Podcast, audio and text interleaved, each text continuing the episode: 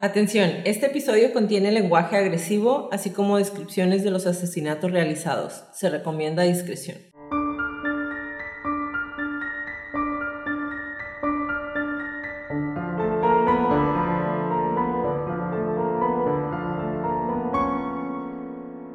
Hola a todos, bienvenidos a Crónicas de Crimen. Yo soy su host, Jacqueline López, y me acompaña, como de costumbre, Leti Mosqueda. Hi, Leti. Hi, Jackie. Queremos invitarlos a nuestras redes sociales, Facebook, Instagram y YouTube como arroba Crónicas de Crimen para que nos den follow. Ahí subimos toda la información y fotos de nuestras crónicas y a que nos compartan con sus conocidos. Es la única manera de que más gente pueda escuchar nuestras crónicas. Comenzamos.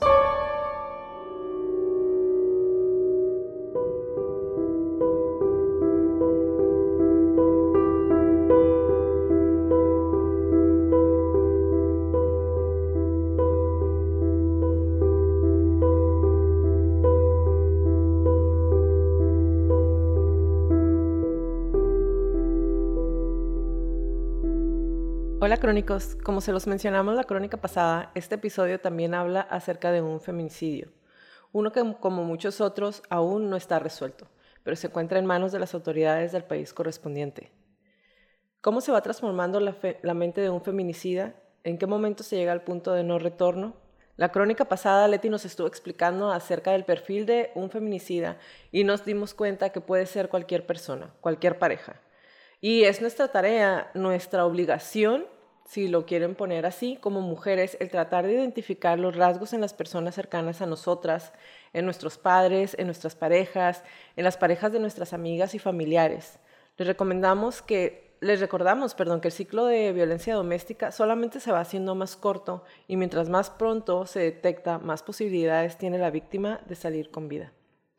El ocho de febrero del veinte veintiuno, cerca de las veinte treinta horas, después de meses de vivir con terror, de haber denunciado a su agresor más de dieciséis veces, de tener una orden de restricción y de que la policía no hiciera nada más por ella, Úrsula Bahillo Nasuti fue llevada a un lugar apartado en unos pastizales en un campo ubicado a la altura del paraje Guido Spano, a unos trece kilómetros de dicha ciudad del noroeste de la provincia de Buenos Aires, y fue asesinada a manos de su expareja, un oficial de la policía de nombre Matías Ezequiel Martínez.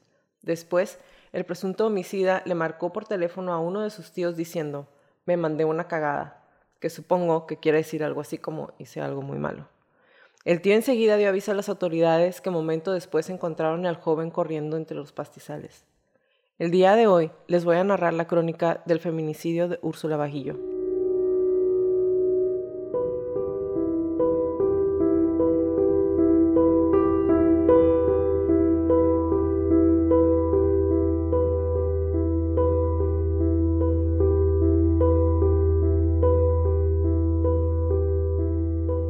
Leti, este episodio, igual que el de la semana pasada, es de esos que, que pesan cuando sí. Los estás haciendo, que te drenan la energía y te apachurran el corazón conforme vas leyendo todas las cosas. Y es que es en serio, parece que nadie tiene ganas de ayudar, neta. El episodio me lo mandó mi hermana conforme iba saliendo la historia y no lo había querido hacer porque, digo, hablé con ella y dije, sí, pero no hay mucha información. Y aunque el juicio no ha pasado... Eh, me, mar- me pareció que ahorita el momento era el indicado. Uh-huh. Eh, ya más adelante les daré un update cuando empiece el juicio. Eh, es en el mes de diciembre. Pero eh, quería compartirlo con nuestros crónicos. Y neta, yo estaba indignada porque ya sabía que había pasado y había escuchado y había leído toda la información. Pero cuando le mandé el primer link a Leti y para buscar, así que le dije, pues busca tu parte. Si hay más o menos para armar el episodio, eh, me dices... Eh, me di cuenta que se sentía igual que yo. Entonces, platícanos cómo te hizo bus- sentir buscar la información del episodio. Me acuerdo que me lo, o sea, me, me dijiste el nombre y yo así, no, pues ni idea, ¿no? Y lo, eh, me mandaste el primer link, empecé a buscar otros y cada vez que abría uno nuevo era como, ¿qué? ¿Qué tenía qué? ¿Qué pasó qué? ¿Qué supo quién? ¿Que ya estaba documentado cómo? Fue, pues ha sido, desde el episodio pasado, es una, es un coraje, yo pienso, es la mejor palabra. Es un coraje, una decepción en la humanidad, en, en las autoridades, lo digo sin temor a nada.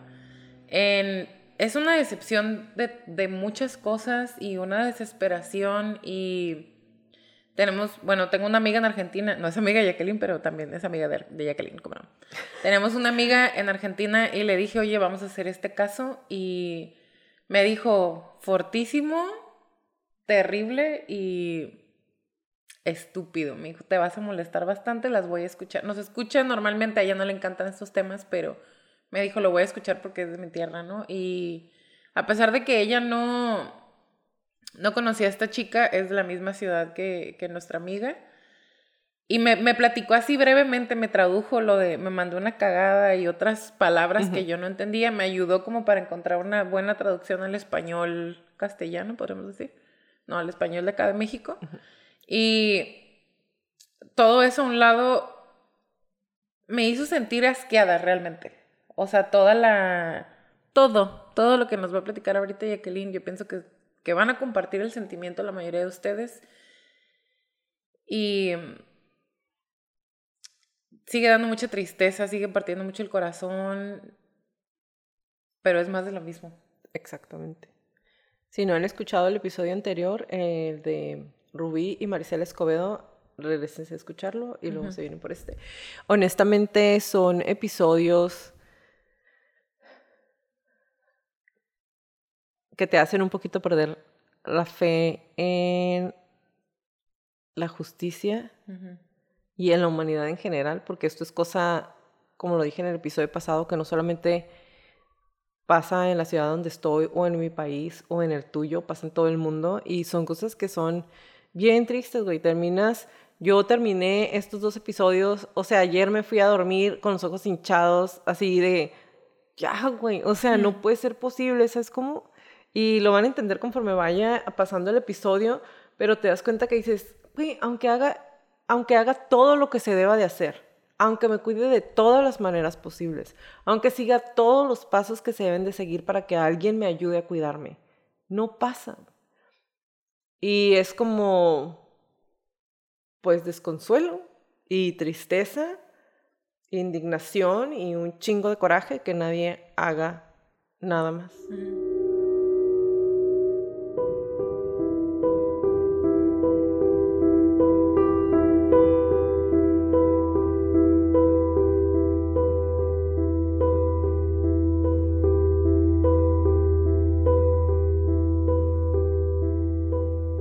Patricia y Adolfo buscaron tener un hijo durante diez años. Úrsula era la luz de nuestros ojos, una nena súper cariñosa, estaba siempre con quien la necesitaba.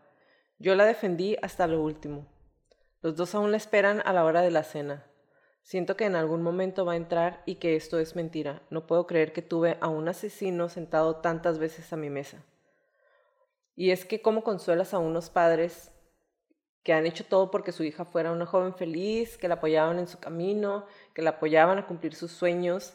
Imagínate cómo se sienten de pensar que no se dieron cuenta qué tan grave era la situación con el maldito con el que estaba saliendo su hija. La historia de terror de Úrsula empezó como inician muchos de los feminicidios, con una historia que parecía de amor y que honestamente... para esta historia en específico, no encontré muchos datos acerca del tiempo real que estuvieron como, juntos como pareja, porque otra vez, el caso es muy nuevo, se sigue desarrollando, eh, entonces no ha habido como que oportunidad de que salgan más cosas, pero estamos de acuerdo en que para haber sido pareja, en algún momento tuvo que haber algún encanto, algo que lograra hacer que Úrsula quisiera salir con este tipo. Pero ¿qué es lo que sucede? Como ya lo hemos mencionado, como lo ha mencionado Leti en otras ocasiones, una persona no puede fingir bien todo el tiempo con todo el mundo y entonces eventualmente te dejan ver la calidad de basura que son. El nueve de enero y el veintiocho de enero y el cinco de febrero del veinte veintiuno, Úrsula lo denunció por los delitos de amenazas y desobediencia en tres expedientes distintos que quedaron en manos del magistrado Luciano Calegari del Juzgado de Paz Local, del fiscal de Sergio Terrón de la U F I número cinco, que diez días más tarde quedaría a cargo de la investigación de su feminicidio, y de la U F I número tres, respectivamente. ¿Pero qué había pasado antes? Otra vez, no es mucha la información que está a la mano, porque número uno, eh, una de las partes de la relación fue literalmente asesinada, y entonces no podemos armar bien una historia completa. Lo que podemos decir sin lugar a dudas, gracias a la inteligencia y el valor de Úrsula, que es que las golpizas y los abusos habían empezado por lo menos siete meses antes, y en noviembre del veinte veinte es la primera vez que ella lo denuncia y empieza a enviarle evidencias a su amiga. En los mensajes se puede escuchar la desesperación de Úrsula. Los mensajes se los voy a dejar en un link, ¿ok? Relatando entre una profunda angustia haber sido golpeada por Martínez y exhibiendo de manera explícita su temor a que su expareja la matara. Y cito: "Te juro, me siento muy mal, amiga. No doy más. Te juro que estoy muy triste. Amiga me dijo que me va a matar. No aguanto más. Casi me quebró la mano. No puedo mover la muñeca. Te juro". Eso afirma en uno de los audios. Te juro, me, me siento muy... No doy más, amiga, no doy más. Te juro que estoy muy triste. Ay, amiga me dijo que me va a matar. No aguanto más. Casi me quebró la mano, amiga. No puedo mover la muñeca, te juro. Ay, me hizo muy mal. Me quiero ir de acá, amiga. Tengo mucho miedo. Me arrancó todos los pelos. Me arrancó el palo, amiga. Se enojó conmigo porque tienen que trasladar a la mamá a Buenos Aires. El loco me está mirando. Yo estoy afuera del hospital, arriba del auto, porque me dijo que si me bajaba me iba a cagar a palo delante de toda la gente. Ahí viene, amiga. Sí, amiga, yo tengo una perimetral con él y él la rompió a la perimetral, entonces fui a denunciarlo de nuevo. Eh, sí, me amenazó, me dijo que quería hablar conmigo, que me baje de, de la moto. Ay, amiga, ¿en serio lo viste? Necesito testigos. Eh, fui a, directamente a comisaría a denunciarlo. Ay, amiga, te juro que... me volvieron al cuerpo, ¿vos lo viste? La Fiscalía General del Departamento Judicial de Junín informó durante el martes que el veintiocho de enero la madre de Úrsula había denunciado a Martínez por los delitos de amenaza y desobediencia, cuyo expediente era seguido por el fiscal Sergio Terrón de la, Universi- de la Unidad Funcional de Instrucción, o la U F I, número cinco. Y él es el mismo que ahorita tiene su cargo eh, la investigación por el feminicidio. Además, el cinco de febrero, tres días antes del crimen, se repitió la denuncia de la familia Bahillo, causa que quedó en manos de la U F I número tres de Junín. Así también apareció un audio grabado por la víctima, eh, o sea, Úrsula, el domingo, apenas un día antes de que se cometiera el crimen.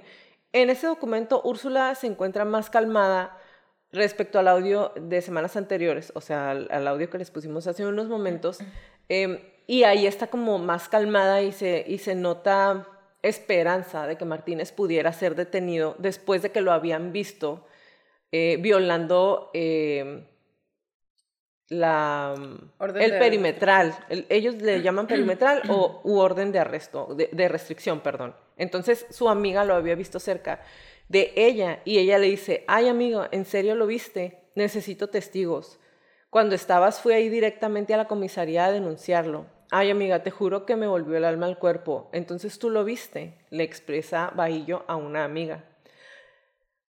Bahillo, de solo dieciocho años, le reveló a su compañera que Martínez contaba con una restricción perimetral u orden de restricción y que había roto a raíz de ese hecho. Ella decidió acudir a una comisaría para volver a presentar una denuncia contra el policía. Policía, el tipo era un policía. Y dice: "El loco me está mirando, yo estoy fu- afuera del hospital, arriba del auto, porque me dijo que si me bajaba me va a cagar a palos delante de toda esta gente. Ahí viene, amiga", y cuelga. El peritaje de los teléfonos celulares de Úrsula Bahillo y de Martínez, detenido por, por el feminicidio, eh, dice que Martínez engañó a la víctima, o a Úrsula, al pedirle un encuentro para aclarar algunas cosas. Quería hablar con ella acerca de la orden de restricción y obviamente de las declaraciones que Úrsula, ya un poco más confiada, estaba haciendo, entre ellas un tuit que dice: "Nunca creí estar denunciando a alguien por violencia de género. Quiero ser la última". Horas más tarde, el efectivo de la comisaría segunda de San Nicolás llamó a un tío y le dijo en el teléfono: "Me mandé una cagada". El familiar junto a efectivos policiales acudieron a las inmediaciones de una escuela en el paraje rural Guido Spano, a dieciséis kilómetros de Rojas. El policía estaba dentro de un auto Peugeot trescientos siete de color gris que era de él. Estaba alterado y vestido de civil. Cuando le preguntaron qué había ocurrido, Martínez señaló el lugar en donde estaba su exnovia muerta con el cuerpo cubierto de sangre.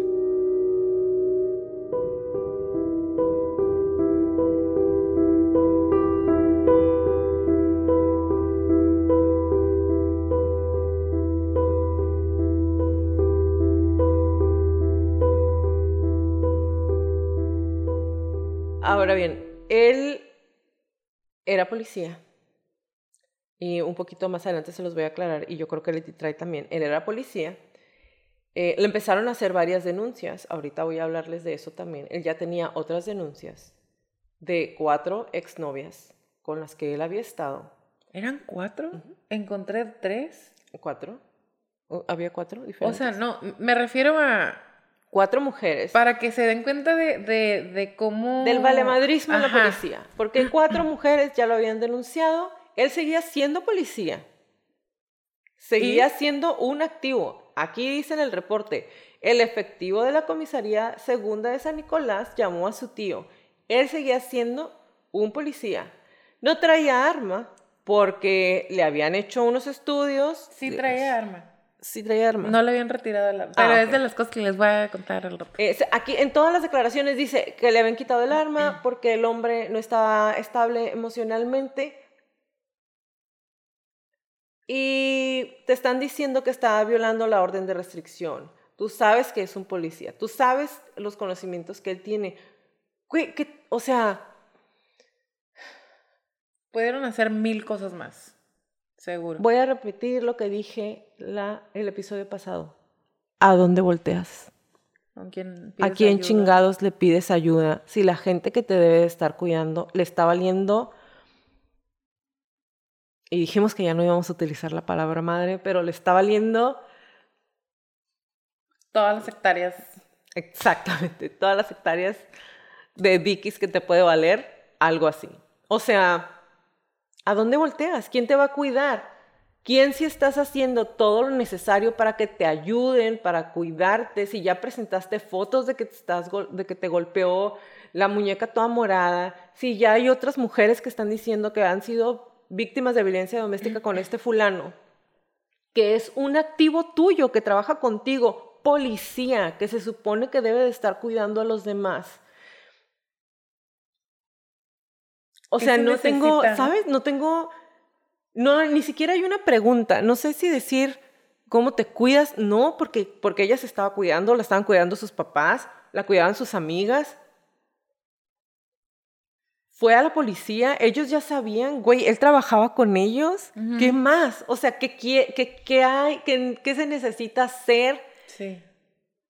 Porque te aseguro que si ella le hubiera hecho algo, ella estuviera en la cárcel. Traigo un comentario al respecto, pero me voy a esperar hasta que lleguemos a ¿No voy a morir punto. Más, Jorge? Pues no, o sea, no es nada que no sepas, pero, o sea, mis comentarios, no me quiero adelantar a los hechos.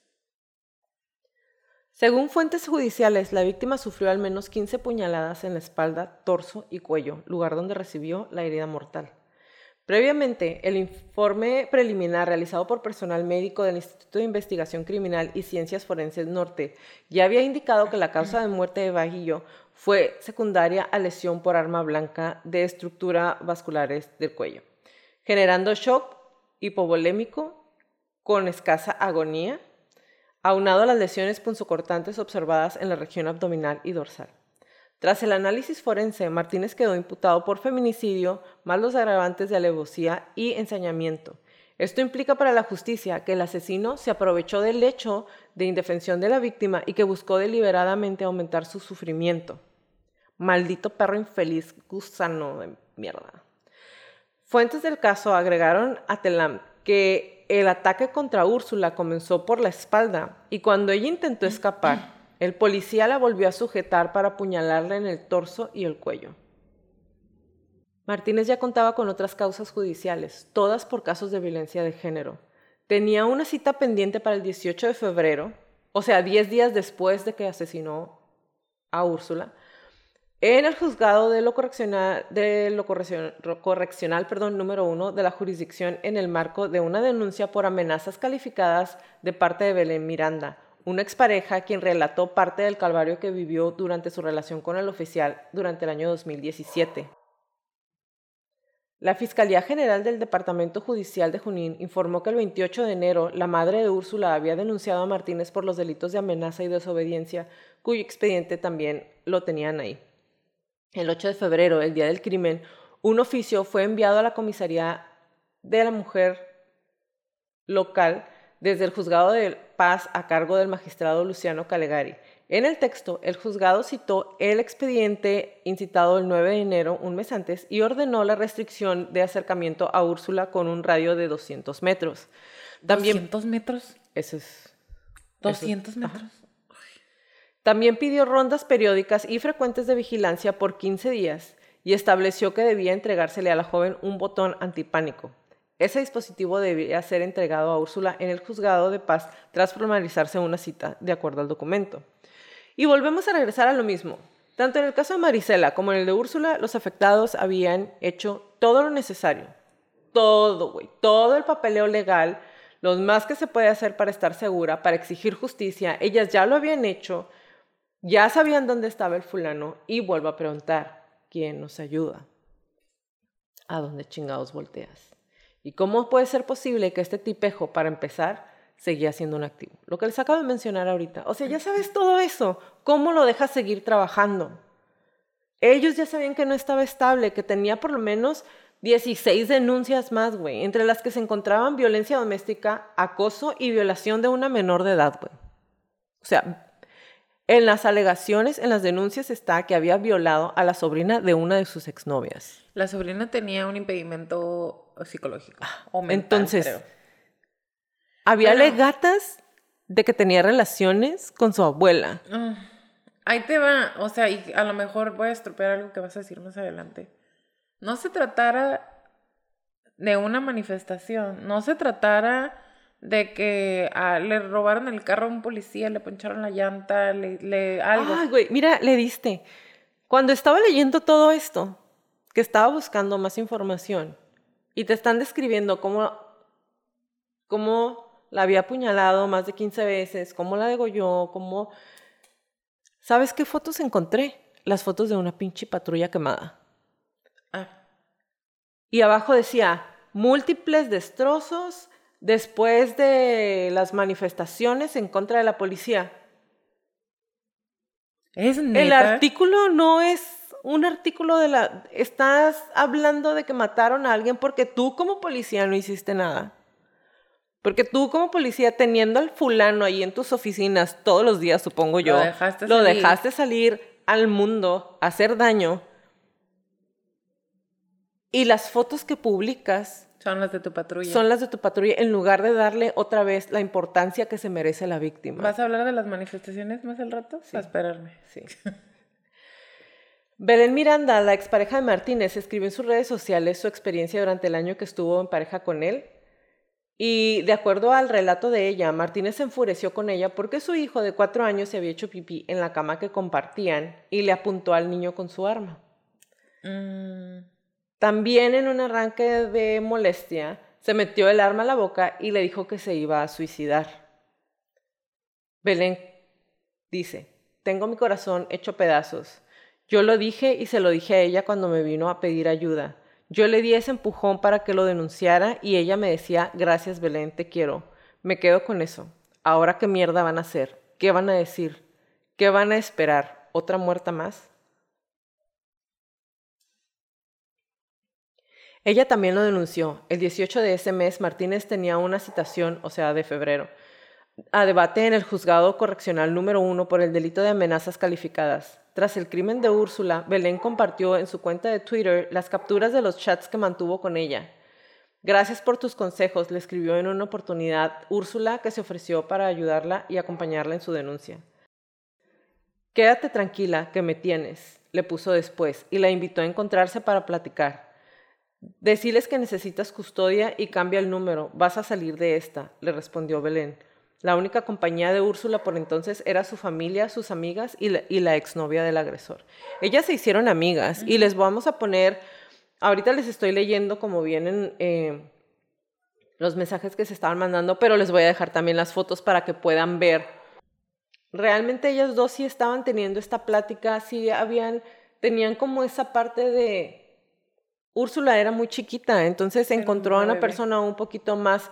grande que ella, que le dijo, sí, dale, o sea, denúncialo, yo te voy a apoyar, a mí también me hizo, yo también lo estoy denunciando. Y entonces crearon como ese lazo, ¿no? Muchos en Rojas hablan de un eh, presunto encubrimiento de policías entre las denuncias de la familia, y se menciona a un supuesto tío policía que desechó denuncias de la comisaría de la mujer para cubrirlo. El hombre retirado desde hace dos años negó haber trabajado en la dependencia y fue el mismo policía retirado quien recibió el llamado del tío materno del feminicida y que le aconsejó que llamara al nueve once. O sea, dos tíos policía. Ah, exactamente. Entonces ahí está como una revuelta. Fíjate que, interrumpiéndote punto com, sí estuve buscando, o sea, de que por todos lados, ¿no? Y dije, a la deep web me voy a meter a ver si encuentro algo más. Eh, hay muchísima gente, pero cuando te digo muchísima son... miles de personas en esa comunidad eh, que hablan de que no es el primer caso, no nada más con este mono. Y son veinte mil personas en esa comunidad, ¿ok? Sí. Son un poquito menos de veinte mil personas. Que es el, y encontré el comentario tal cual, la policía está de, de pieza, o sea que la policía está de adorno, de adorno literal. Porque... no sé, no más escuchado eso. Yo tampoco, pero bueno, aquí eh, porque otra vez no es, no es el único caso y es como que todo el mundo ya sabe qué es lo que va a pasar cuando una mujer denuncia a quien sea. Pero cuando se trata de un hombre con conectas en la policía... ya, o sea, date por perdido el caso. Ese es el sentimiento que leí, porque me metí hasta los comentarios, en los comentarios del comentario, en, en todas las noticias, y ese es el sentimiento, el... ese era el miedo o ese es el miedo de todos, que no importa que la víctima... incluso cuando no son nada más mujeres, ¿no? Una víctima de cualquier tipo de agresión o violencia o amenazas de algún policía o a alguien que tenga conecta, conexión con la policía, vas a, te van a matar. No. Y no va a pasar nada después.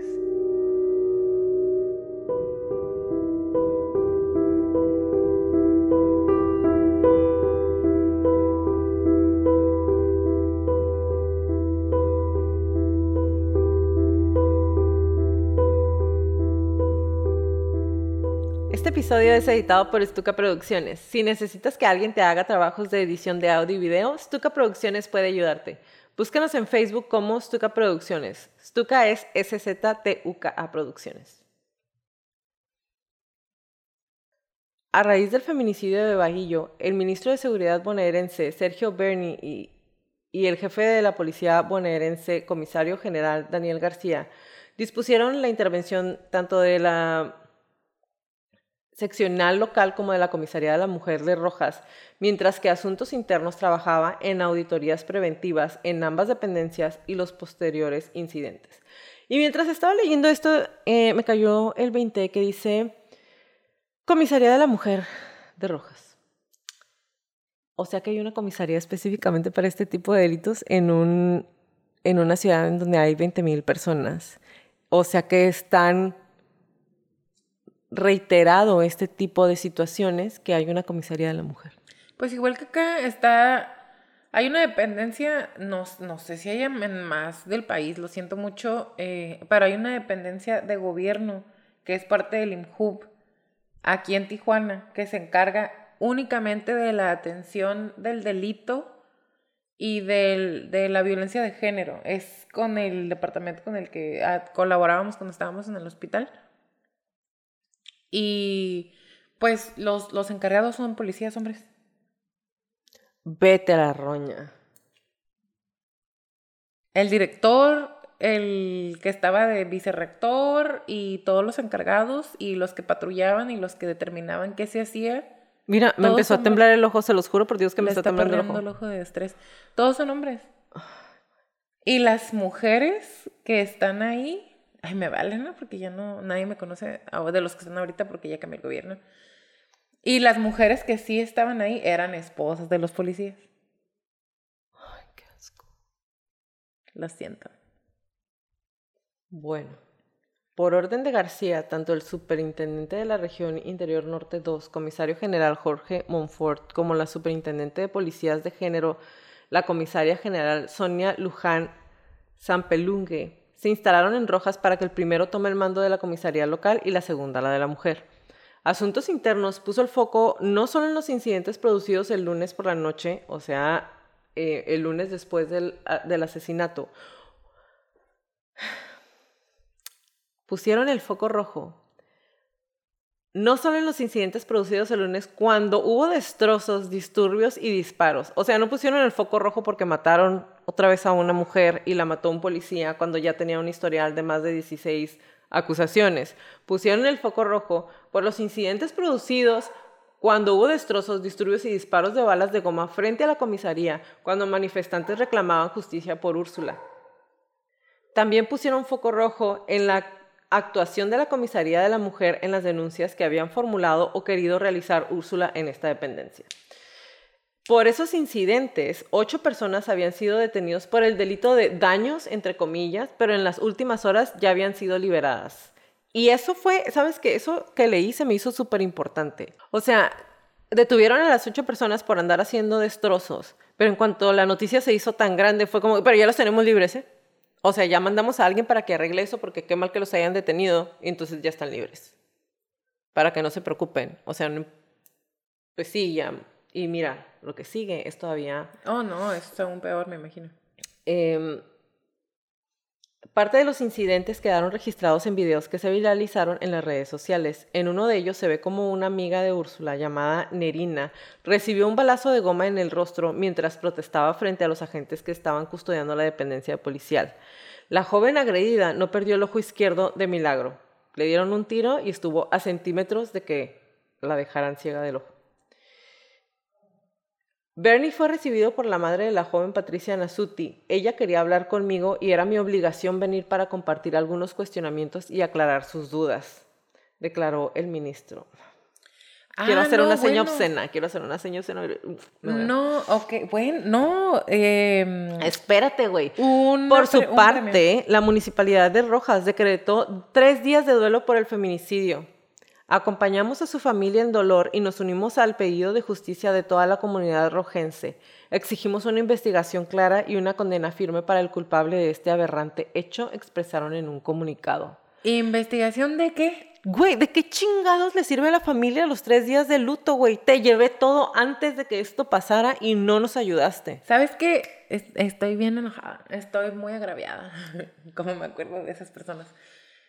Este... Ah. Este tipo de cosas eh, dan no, no hay palabra porque coraje, enojo, tristeza, no hay, no encuentro la palabra correcta. ¿Cómo, cómo es que le disparan a civiles que están protestando? Y si quemaron una patrulla y si es ilegal y si es vandalismo. Me revale. Me revale. Mira, no es justificado, güey, no, pero, pero yo pienso, güey, o sea, ya hicieron tantas cosas, neta, ya hicieron todo lo neces- todo lo que pueden hacer, güey, todo lo que pueden hacer y les valió mmm, padre, o sea, les, les valió. valió y les... por eso la frase que no es nada más aquí en México. Si un día soy yo la que falta, quemen todo. Ajá. Rompan todo. Ella lo, ella lo dijo. Ella estaba, todo. Ella, ella estaba dentro de estos grupos. Y, y ella lo puso. Ella lo escribió. Si algún día soy yo la que falta, quemen todo. Uh-huh. Y les voy a dar unos datos y luego vamos a regresar a, a platicar un poquito acerca de esto. De acuerdo con las especialistas, coinciden que la violencia contra las mujeres sigue Eh, enquistada en un complejo cuadro difícil de desarmar que deja en evidencia la falta de respuestas de miembros de las fuerzas policiales, de fiscales y funcionarios judiciales, el decrecimiento a las denunciantes, la burocracia, la incipiente articulación entre los distintos poderes a lo largo del país y el atraso en la capacitación de los policías y operadores judiciales se suman a un mensaje de impunidad que se extiende como una consigna fatal. Ser violento con una mujer por ser mujer no suele tener castigo. Es, eh, eso lo escribieron un, eh, unas especialistas en Argentina. Las historias como la de Bahillo demuestran que hay denuncias que rebotan en las caras de las mujeres, que se archivan, que giran y giran por un pasamanos de autoridades y funcionarios, y que las sanciones y penas a los agresores muchas veces no llegan hasta que matan. El Estado o los Estados ven pasar las historias hasta que ya es tarde. La fiscal Mariela Laboceta, titular de la Unidad Fiscal Especializada en Violencia contra las Mujeres del Ministro Público Fiscal, dijo a la C N N, los casos como este son cimbronazos que nos ponen en jaque. Los casos como este, ¿qué? Los casos como este que son diario los casos como este que, que son ignorados, que son ignorantes que son durante, ta, ignorados durante tanto tiempo, los casos como estos que se hicieron público y entonces por eso todo el mundo se dio cuenta y entonces se les hizo un desmadre y por eso ahora ya son algo así. A este escenario se suma la falta de presupuesto y de personal en las oficinas especializadas en violencia de género y doméstica y la ausencia de un plan efectivo para garantizar el apoyo socioeconómico a las denunciantes y aislarlas a tiempo de sus agresores. Son algunas de las variables que destacan las especialistas y funcionarias consultadas. Hace falta mucho presupuesto. Creo que el Estado está avanzando, pero que todavía falta muchísimo, sostiene María Delia Castañares, responsable de la Oficina de la Mujer en la Corte Suprema de Justicia de Argentina. Cuando una mujer está en un vínculo de violencia por una cuestión de vulnerabilidad emocional, tiene dificultades para realizar una denuncia. Uy, pero ese no es el caso aquí. Puede ser. Pero ¿estás de acuerdo que ella era la que se tenía que preocupar por andarse cuidando? Ah, no, sí. No él. Pero ese, es que ese es el ley, ese es el ley, ese es el derecho inglés con el que se rigen algunos países como Estados Unidos y Argentina. El, el derecho inglés dicta, y lo voy a decir en inglés y después en español, the burden of proof is on the victim. Ajá. La, el peso, la responsabilidad de mostrar que eres víctima está en la víctima. Y eso aplica, aunque no nos regimos por ese tipo de derecho en México y en muchos otros países, eso aplica exclusivamente cuando eres mujer, cuando eres víctima de violencia. Tú tienes la responsabilidad. No, güey, y aunque, aunque lo hayan comprobado, con Marisela les dijo, el cabrón les dijo en dónde, cómo la había matado, cómo la había quemado, en dónde la había enterrado, pidió perdón y dijeron, ah, güey, eso no es prueba suficiente es que no de que testigos. Él estuvo involucrado. Como él no tomó fotos en lo que lo mataba, y cuando sí tienen fotos, cabrón. Como en este caso. Y cuando ella sí mandó los audios y las fotos y estuvo documentando. Como en este caso. Entonces, eh, no sé qué decirle. Estamos, o sea, como pueden ver, estamos muy enchiladas. Realmente, esta fue una de las partes eh, principales que no sabíamos si darle o no con este tipo de casos. Uh-huh. Porque te puedes ir, realmente se pueden ir en un loop sin fondo, sin término. Eh, y tristísimo, pesadísimo. Y te da tristeza, un chorro de tristeza, y luego te da un montón de coraje. Cuando escuchen los audios de, digo, yo sé que ya los escuchamos, pero se los voy a dejar ahí. Que escuchen a esta niña tan asustada, güey, diciéndole a su amiga, tengo mucho miedo, me dijo que me va a matar, estuve más de siete meses, me vi muerta. Y se los llevan a la policía, güey. ¿Cómo puede ser posible que no hayan hecho nada? Y que hayan dicho, ¿sabes qué fue lo que...? Una de las partes, cierto, no lo puse aquí, que más coraje me dio. Su mamá va a hacer la denuncia. Uh-huh. Porque otra vez... Dentro del proceso judicial, no te dicen, no te preocupes, ven el sábado o el domingo que no estás trabajando y nosotros aquí te vamos a atender. No, tienes que ir en horario de oficina. Ah, claro. Úrsula no pudo ir a hacer la denuncia, fue su mamá. Y le dijeron, no, pues tiene que venir ella. Uh-huh. Tiene que venir ella y luego ya sé que él sí le hizo algo, porque si eres tú su mamá, como ella es mayor de edad, ya tenía dieciocho años, eh, no podemos... creerte que él haya pasado su... ¿Cómo se llama? Su el orden de restricción. Orden eh, porque pues ella no nos está diciendo y la víctima es ella, no eres tú. Entonces tiene que venir ella. Por eso no lo detuvieron, por eso la mató. Entre comillas. No, pero en la denuncia número uno de la persona número uno, güey. Exactamente. Entonces. Espera. No importa, ya vamos a darle. Entonces, eh, no sé qué más decirles. Esto, honestamente, a mí me causa mucha tristeza, mucho coraje, pero sobre todo mucho asco. Uh-huh. Me da mucho asco toda la situación. Impotencia, es Ajá. otra palabra perfecta. Me da, me dan ganas, o sea, solo me causa necesidad de abrazar a las demás mujeres y ganas de darles una patada a los encargados. No, y sabes que a mí me hace, y a lo mejor vamos a entrar en polémica aquí, a mí me hace entender, no justificar, no alentar tampoco, entender okay.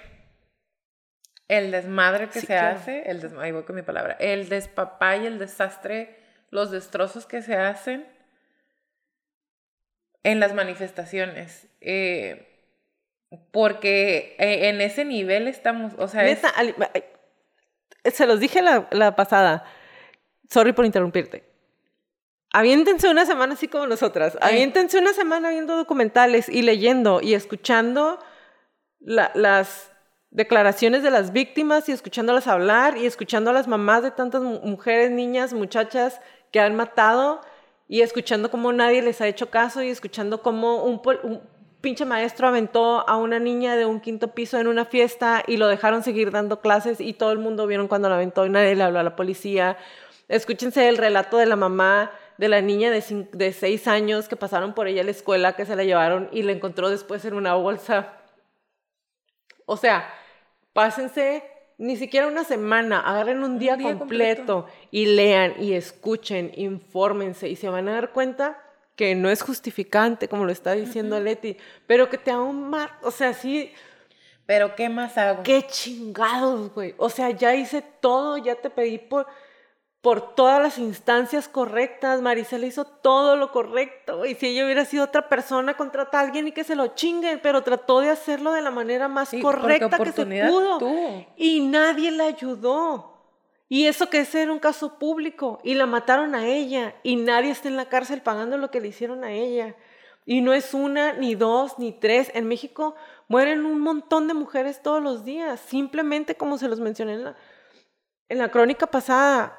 En Ciudad Juárez, más de mil setecientas mujeres en el veinte veinte. ¿Por qué, güey? Y es una sola, y es un solo estado. ¿Por qué? ¿Cómo puede ser posible que nadie esté haciendo nada? ¿Cómo puede ser posible que te digan, no hagas destrozos? Esas no son las formas. Claro que no son las formas, güey. Pero con las formas sí. Nadie me está haciendo caso. ¿Pero cuáles sí? Y no es una mujer. Son muchas mamás, son muchas hijas, son... Son muchos papás, es mucha gente pidiendo justicia. Neta, dense la oportunidad, leanlo un día, infórmense. Yo tampoco estoy a favor de la violencia, pero cuando ya pasó todo esto, cuando lees tantos casos, dices, no mames que lo dejaron salir. Uh-huh. No puede ser posible que le haya dicho, sí, yo la maté y lo hayan dejado ir. No puede ser posible que le hagan cosas a los niños, a mujeres. Ancianos. Ancianos, güey, no puede ser posible... Y que simplemente sea un, pues ese es un caso, tenemos miles más. Estamos rebasados. Lo que les decía es, entiendo, porque como les dije, si un día soy yo, quemen todo, rompan todo, griten, quemen todo, así, fácil. Y una vez tuve, te platiqué, tuve una, una plática, de esas pláticas que desde que empiezas, sabes, debería de callarme la boca, pero no lo voy a hacer. Con una persona muy allegada que me quiere mucho y que yo quiero más que nada también. Y me dijo, es que esas no son formas. Y le dije, arre, imagínate que soy yo. Imagínate que es fulana persona. Imagínate que es sutana persona. Y tú sabes quién fue. Y tienes pruebas. Y te dicen, no, ¿qué vas a hacer? ¿No vas a tener ganas de romper un carro? Y no me puedo contestar. Le cambió su perspectiva, a lo mejor un momento, porque si le vuelvo a preguntar ahorita me va a decir que no son formas otra vez. Es que se aprovechan. Hay grupos de mujeres violentas que... Le... Yo no conozco mujeres violentas que les gusten de hacer destrozos por deporte. Quizá ya le, le agarraron el gusto o el ritmo a, a aprovechar ciertos momentos, pero te aseguro que algo les pasó en algún momento. Porque a mí nunca me han dado ganas de andar destrozando cosas porque sí. A la gente no le dan ganas de hacer cosas porque sí, hay un trasfondo. Y con mujeres estoy noventa y nueve por ciento segura que algo les pasó, alguien no les ayudó, alguien no las escuchó, alguien no las cuidó, alguien no las protegió. Entonces... Que otra vez, sí hay mujeres sí que hay. matan, sí hay mujeres sí hay. que están desequilibradas como hay hombres, pero específicamente en este tipo de, de asesinatos en este tipo de violencia que es la violencia de género, estamos en desventaja. Uh-huh. Estamos en desventaja... De todas. Ajá. De fuerza, de justicia...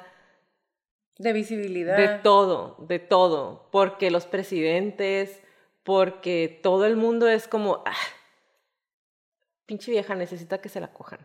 Uh-huh. Güey, pinche vieja anda en sus días. Pinche vieja está hormonal. ¿Sabes? Esas son, esas son respuestas de personas que yo lo he puesto en mis redes sociales. Si piensas así, qué bueno que pienses así. Ok, por favor, elimíname. Por favor, elimíname, yo no voy a tener esta plática con nadie más. No, y hay pero respuestas como... A los hombres también los matan, ajá. No, no, ¿sabes qué vi respecto a este caso en particular y con Marisela? ¿A qué fue a la reunión? Discúlpame, o sea... Sí, güey, fui porque creí que me iban a matar. A, a eso iba, a eso. Estaba súper segura de es que, que ese día... Fue un debate iba. que me aventé ahí de si ella misma dijo que le iba a matar, ¿a qué fue a la reunión? Es una niña de dieciocho años. Es un señor, muchacho, policía de veinticinco años. Estamos hablando de las desventajas que hay. Quizá fue muy inocente de su parte, pero como lo hemos dicho en otros momentos, ¿qué derecho de aprovecharse? Qué pocos huevos aprovecharse así de una persona... Porque la chica estaba a lo mejor hasta dispuesta, pensando, esperanzada en que iban a poder llegar a algo. El que le iba a decir, ya entendí, perdóname, ya me voy a alejar. ¿Sabes qué? ¿Saben lo que haya sido? A lo que se haya acercado. Con Marisela también leí, ¿para qué se mete a la cueva del lobo? Porque ahí estaba el asesino de su hijo, de su hija. Porque de ahí tuvo que ir a sacar a su hija. Porque confió en el trabajo de las autoridades. Uh-huh. Ella confió que si les daba todo... No les iba a quedar más remedio que ayudarla, aunque sea sin ganas, pero ya, porque ya, cabrón, ya trajo todo, está bien, enciérralo. Ajá, y por la misma razón se fue a plantar enfrente de Palacio. Otra vez, a ella la acribillaron enfrente de Palacio de Gobierno, literal, en la puerta. Literal. Puertas que normalmente no cerraban, que casualmente estuvieron cerradas ese día. Está bien, entonces... Ahora viene el perfil psicológico de Martín. Perdón por esta verborrea, pero era necesario. Muy bien, vamos a hablar de el estúpido. Ya sí estuvimos hablando toda la semana. Cuando el Háblame estúpido, el maldito infeliz. Cuando el estúpido eh, Matías Ezequiel Martínez. Perdón, para eso tenemos que decir que es el presunto culpable porque ah, todavía no. Sí, sí, verdad. Aunque él la apuñaló y él le habló a sus pues, dos tíos. Mira, neta, o sea. Bueno, está bien, no voy a decir nada. Dale. Úrsula lo llamó psicópata en más de una ocasión. Él entró a la policía bonaerense en el dos mil quince, hijo de una ama de casa y un trabajador de un matadero. Cuando leí eso dije, oh no. Tenía denuncias previas, como ya dijo Jacqueline, por abuso, por violación, por amenaza, amenazas agravadas y calificadas. Y hay muchos rumores, como ya lo mencionamos, del encubrimiento policial. Todos sus vecinos de esta persona, si es que se le puede llamar de esa manera, todos los vecinos cuentan que ya todos sabían cómo era él. Pero las hermanas dicen que ellas jamás vieron que su hermano fuera jamás, nunca agresivo. Y sabes que entré en un conflicto ahí de, de porque también una vez estábamos viendo, no sé, un caso, un caso que hicimos... No me acuerdo, la verdad. Lo estaba viendo con mis papás y empezamos a platicar más al respecto. Ya me acordé, ni siquiera era un caso. Era un programa de Netflix. Eh, ¿Quién mató a Sara? Se llama. Y le dije a mi mamá, si mi hermano y yo matáramos a alguien, ¿tú esconderías la evidencia? Y mi papá, no. Y mi mamá, ¿a quién mataron y por qué? Se me hizo muy mamá de su parte, ¿saben? O sea... Se me hizo una respuesta de una mamá. Y me dio mucha risa porque dije, mi mamá primero necesita saber bien qué pasó antes de tomar una decisión. Claro. Y mi papá, en corto, Nel. Y me puse a pensar cuando leí que las hermanas dijeron, jamás en la vida ustedes creen que yo, mi hermano nunca en la vida, que no sé qué. Los vecinos dijeron, y podrías decir tú, ganan bastante los vecinos y hay mucha gente que le encanta el chisme y hay mucha gente que... No gana nada con decir o no decir las cosas.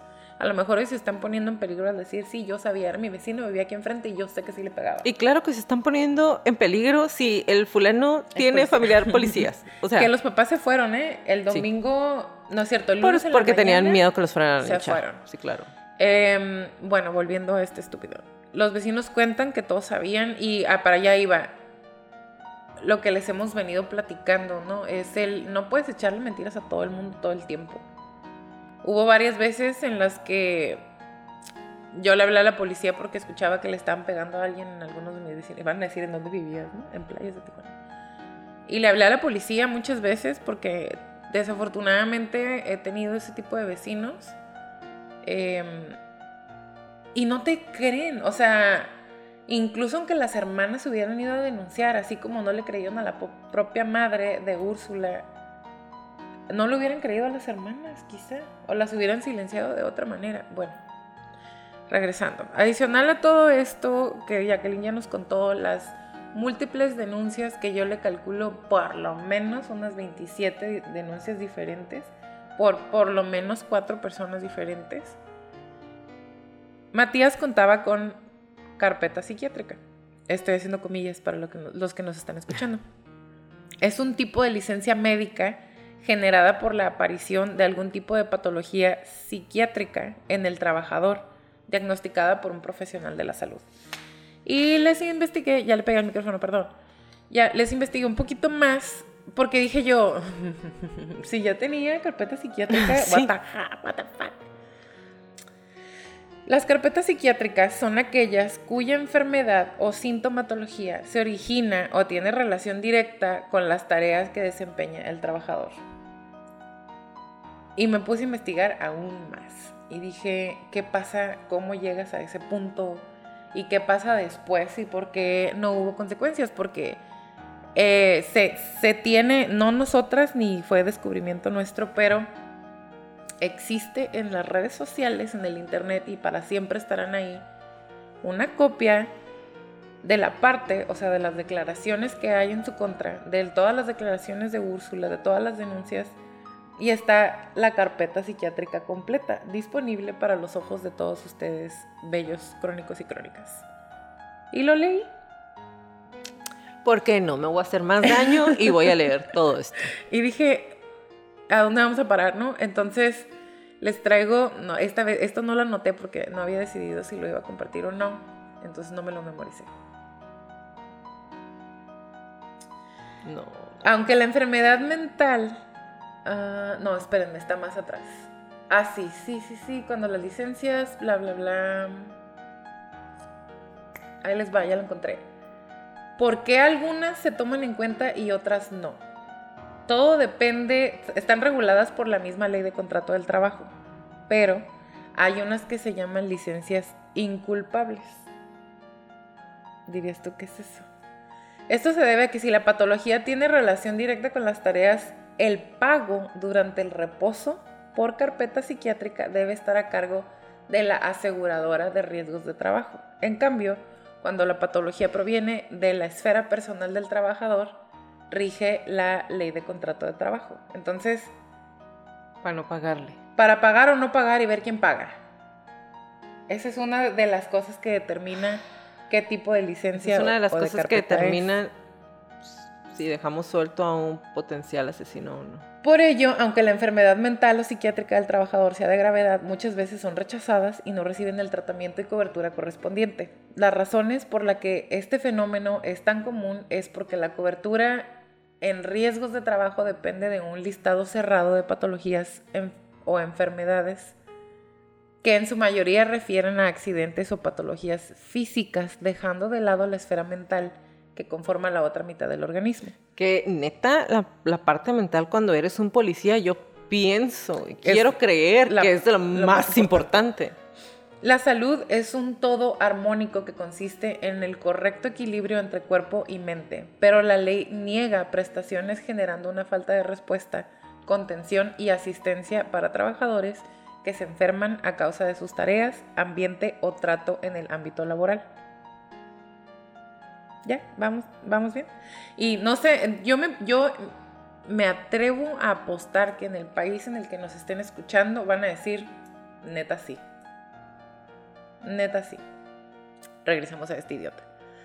Matías había dado parte de enfermo en diversas ocasiones y les estoy hablando de tan cercano al asesinato como tres semanas. Él mismo dijo, no ando bien, algo traigo. Y según la documentación que encontré, que se las vamos a dejar ahí también, y, e incluso encontré un video en YouTube de un noticiero donde están dos hombres, y digo hombres porque es importante, hablando fríamente de todo lo que esta persona hizo o no hizo, pero nunca le dan importancia a la víctima. Y como ya lo platicamos, creo que hasta la temporada pasada, lo malo de todo esto es que la víctima deja de existir y todo se convierte en lo que podamos o no probar.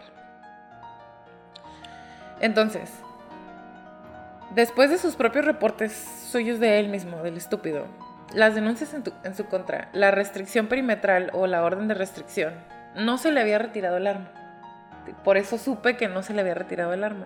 Porque en toda la lista de las diferentes ocasiones que él dijo, no ando bien, revísenme, y que le dieron un diagnóstico que ahorita les voy a leer, retiro de arma, no, retiro de arma, no, retiro de arma, no, retiro de arma, no. No. Tuvo el arma toda la vida. Y ahí les va el diagnóstico, y esta vez voy a sacar el bello libro para los psicólogos que nos ven. La Biblia. Es el D S M cinco, porque como fue en este año. Y el trastorno es F cuarenta y tres punto cero, trastorno por estrés agudo. Ahí les va. En mi cara. Los criterios diagnósticos, y se los voy a leer, perdón que estoy viendo hacia abajo, pero me voy a acercar mucho al micrófono. Criterios de diagnóstico, exposición a muerte, lesión grave o violencia sexual, ya sea real o amenaza, en una o más de las siguientes formas. Experiencia directa del suceso traumático, experiencia directa del suceso ocurrido a otros, conocimiento de que el suceso traumático ha ocurrido a un familiar próximo o a un amigo íntimo, exposición repetitiva, repetida, perdón, o extrema a detalles repulsivos del suceso traumático, como las personas que, los camilleros o los que hacen levantamientos eh, de cuerpos. Eh, criterio B. Presencia de nueve o más de los síntomas siguientes de alguna de las cinco categorías de intrusión, estado de ánimo negativo, disociación, evitación y alerta que comienza o empeora después del suceso traumático.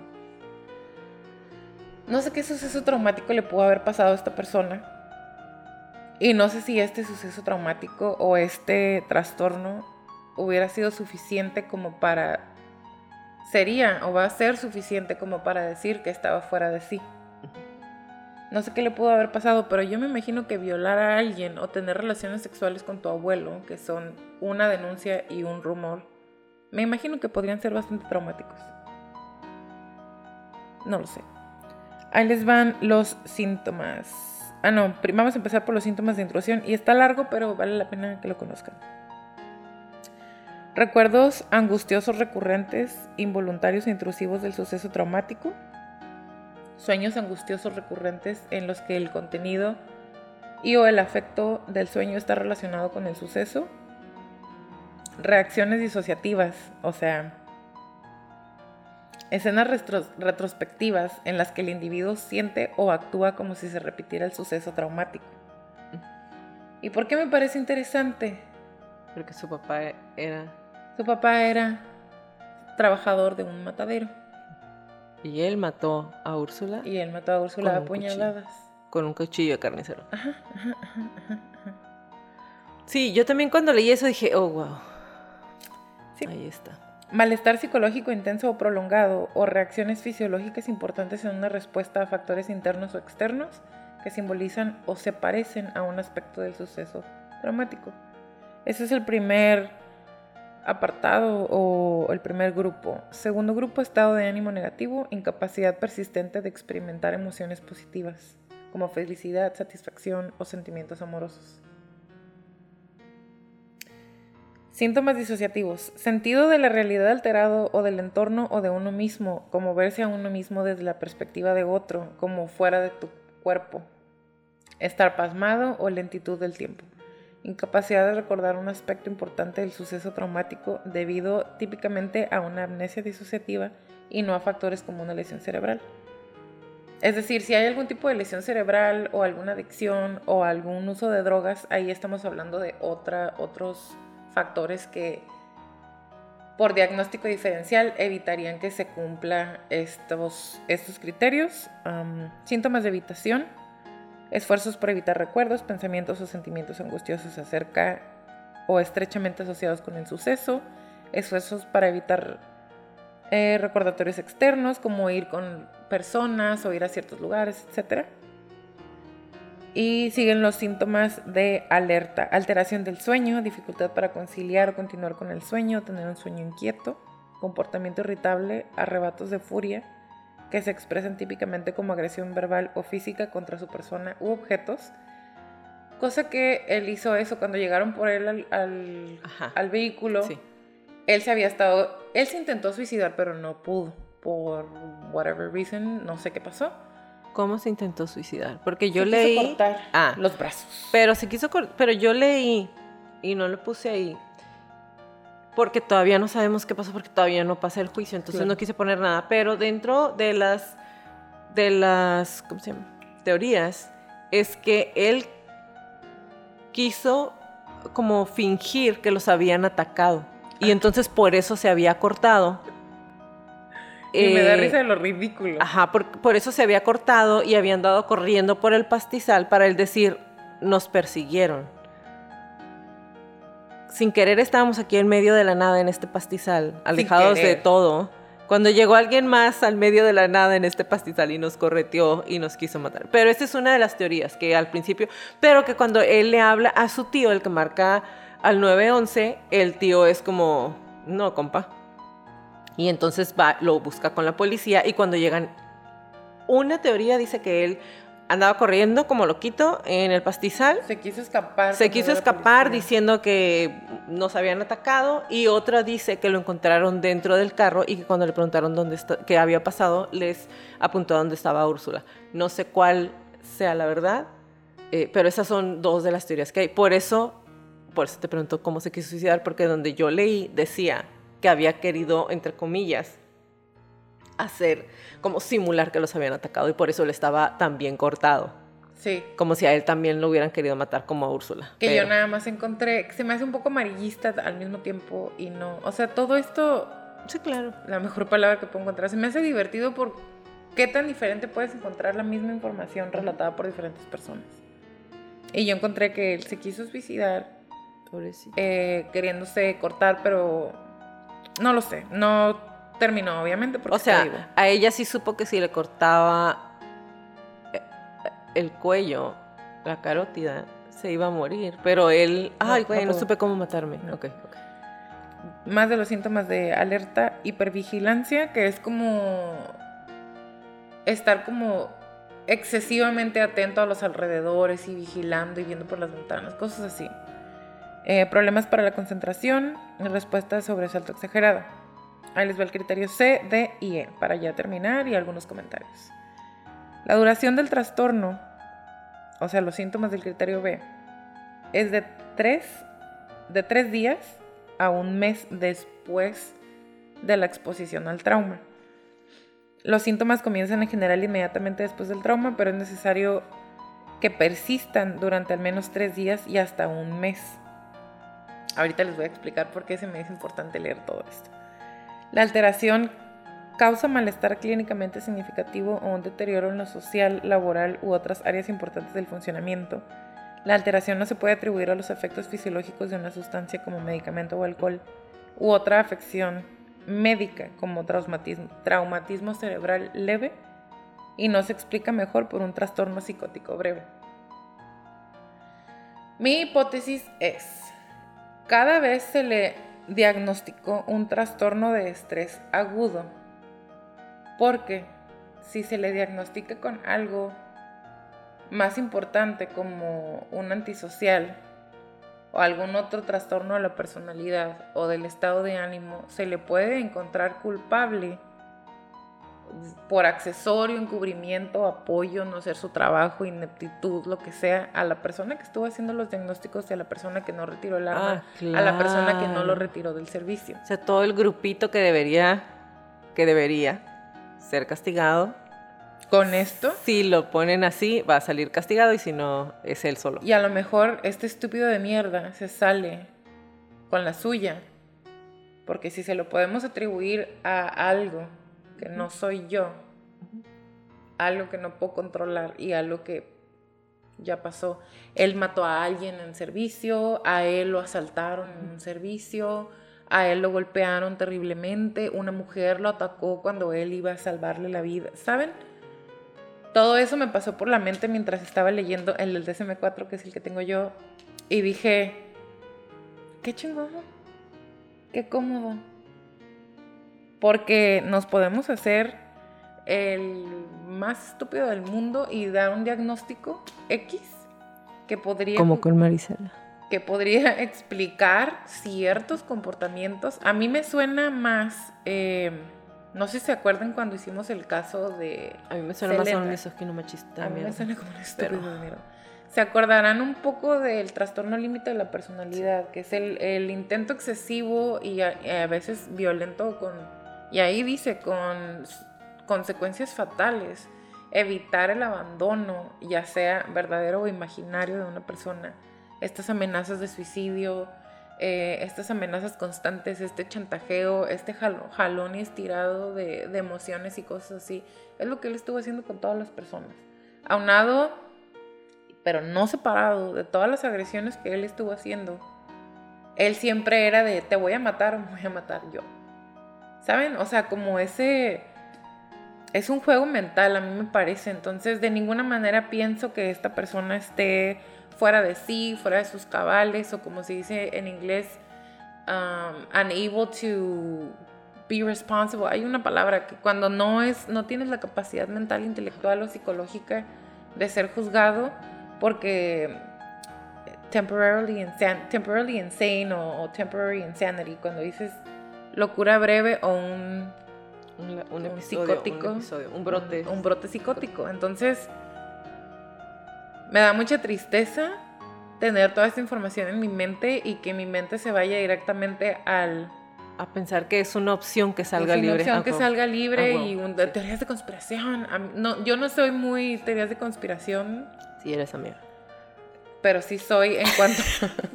o sea, me refiero como a, a cosas más X, ¿no? Pero con este tipo de casos, eh, desafortunadamente, haciendo este podcast para ustedes y con mucho amor, educándonos más cada vez y habiendo cooperado algún tiempo con un programa de violencia, mmm, es lo que he aprendido que pasa. Es lo que hemos aprendido que pasa. Es muy fácil acomodar el terreno para todos salir sin, raspa, sin raspones. Doy gracias a Dios de que mi hija fue una hija que no tomaba, no fumaba, no bebía, jamás. Por lo tanto, se fue un ángel al cielo y hoy es una mártir por haber derramado su sangre por una persona realmente asesina y violadora. Eso lo dijo al terminar el velatorio Patricia Nasuti, madre de, de Úrsula. El juicio contra el presunto asesino inicia en el mes de diciembre del año en curso, o sea, veinte veintiuno.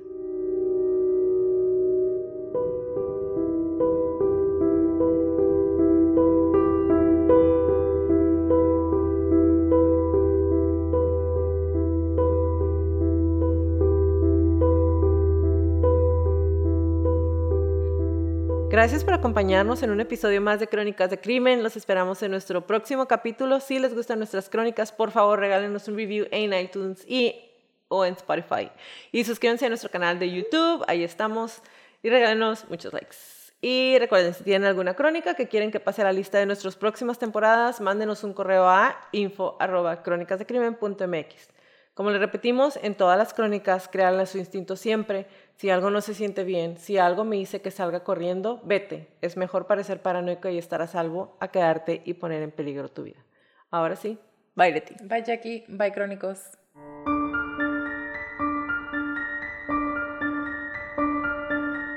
Toda la redacción y búsqueda de esta crónica fue hecha por mí, todo el perfil clínico fue realizado por Leti Mosqueda, música por Kevin MacLeod y toda la edición de sonido es de Stuka Producciones.